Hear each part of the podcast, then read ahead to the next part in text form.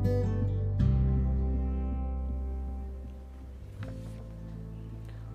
มวดสามอำนาจศาลมาตรายี่สิบสองเมื่อความผิดเกิดขึ้นอ้างหรือเชื่อว่าได้เกิดขึ้นในเขตอำนาจของศาลใดให้ชำระที่ศาลนั้นแต่ถ้า หนึ่ง เมื่อจำเลยมีที่อยู่หรือถูกจับในท้องที่หนึ่งหรือเมื่อเจ้าพนักงานทำการสอบสวนในท้องที่หนึ่งนอกเขตของศาลดังกล่าวแล้ว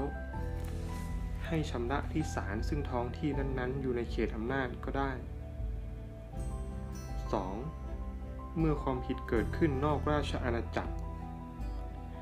ไทยให้ชำระคดีนั้นที่ศาลอาญาถ้าการสอบสวนได้กระทำลงในท้องที่หนึ่งซึ่งอยู่ในเขตของศาลใด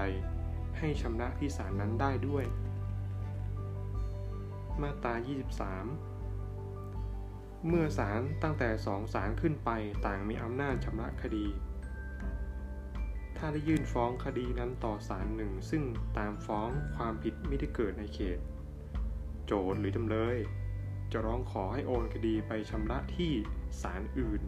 ซึ่งความผิดได้เกิดในเขตก็ได้วรรคสอง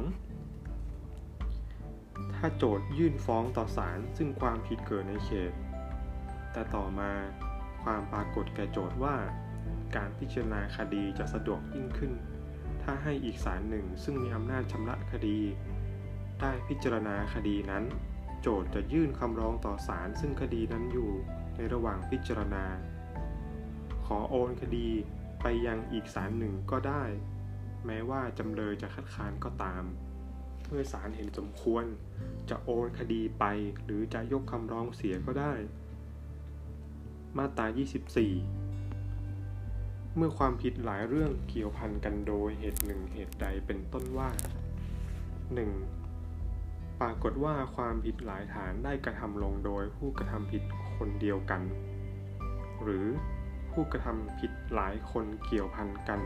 ในการกระทำความผิดฐานหนึ่งหรือหลายฐานจะเป็นตัวการผู้สมรู้หรือรับของโจรก็ตาม สอง ปรากฏว่าความผิดหลายฐานได้กระทำลงโดยมีเจตนาอย่างเดียวกันหรือโดยผู้กระทำผิดทั้งหลายได้คบคิดกันมาแต่ก่อนแล้ว สาม ปรากฏว่าความผิดฐานหนึ่งเกิดขึ้นโดยมีเจตนาช่วยผู้กระทำผิดอื่นให้พ้นจากการรับโทษในความผิดอย่างอื่นซึ่งเขาได้กระทำไว้ดังนี้จะฟ้องคดีทุกเรื่องหรือฟ้องผู้กระทำความผิดทั้งหมดต่อศาลซึ่งมีอำนาจชำระในฐานความผิดซึ่งมีอัตราโทษสูงกว่าก็ได้วรรคสองถ้าความผิดอันเกี่ยวพันกันมีอัตราโทษอย่างสูงเสมอกันศาลซึ่งมีอำนาจชำระก็คือศาลซึ่งรับฟ้องเรื่องหนึ่งเรื่องใดในความผิดเกี่ยวพันกันนั้นไว้ก่อนมาตรายี่สิบห้าศาลซึ่งรับฟ้องคดีเกี่ยวพันกันไว้จะพิจารณาพิพากษารวมกันไปก็ได้ถ้าศาลซึ่งรับฟ้องคดีเกี่ยวพันกันไว้เห็นว่าเป็นการสมควรที่ความผิดฐานหนึ่ง